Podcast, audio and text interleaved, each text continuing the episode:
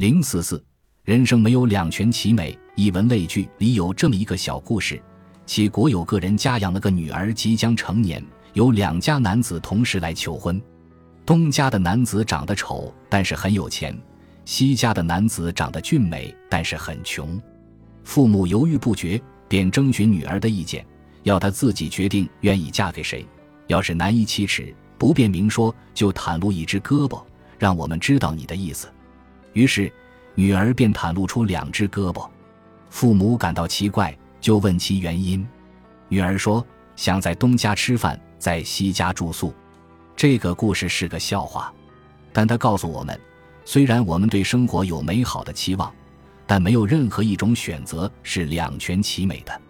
有人说，大城市机会多，发展空间大，能提升思维，开阔眼界；但也有人说，大城市九九六加班多，压力大，竞争激烈。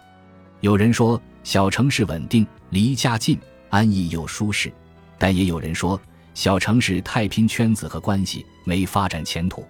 A 和 B 之所以会纠结，是因为害怕选错了再无回头路，害怕后悔和遗憾。但看起来无论怎么选都会有遗憾，而这份遗憾会在无数个日日夜夜让他们备受煎熬。选了大城市的话，会羡慕小城镇的同学娶妻生子。早早过上舒适安逸的生活，选了小城市的话，又会羡慕大都市的繁华盛景，月入过万、出入高大写字楼的白领生活。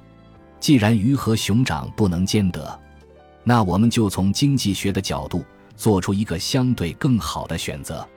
这就涉及一个经济学概念——机会成本。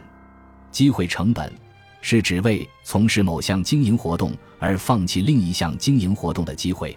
或利用一定资源获得某种收入时所放弃的另一种收入，另一项经营活动应取得的收益或另一种收入，即为正在从事的经营活动的机会成本。